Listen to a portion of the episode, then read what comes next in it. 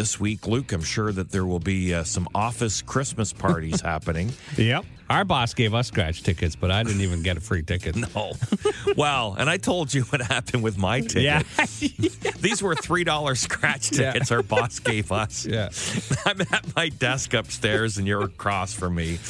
And I'm scratching. And you have to scratch off the play numbers on top and then you Yeah. then you go and you scratch off the rest of the numbers. Well, when I scratched off the one number up top, I didn't scratch enough of it off and I thought it was 16. Right. So then I'm looking at the numbers down below, matching up the numbers, and there was like a seventy-five thousand dollar spot you could win, and I kept scratching off those numbers, those numbers, and I went, "Oh my god, I won seventy-five thousand.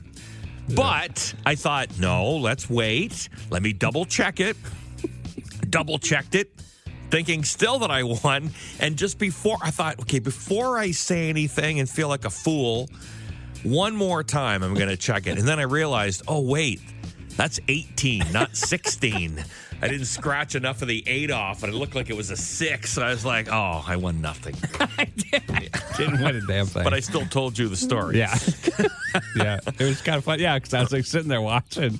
Because even I was like, oh my God, he's going to win. I know. I was like, oh my God, this is getting good.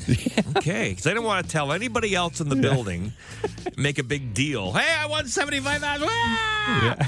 Then I go to the store, and the guy's like, uh, no, sir, Yeah. you won nothing. That's why I waited until I got home to scratch mine.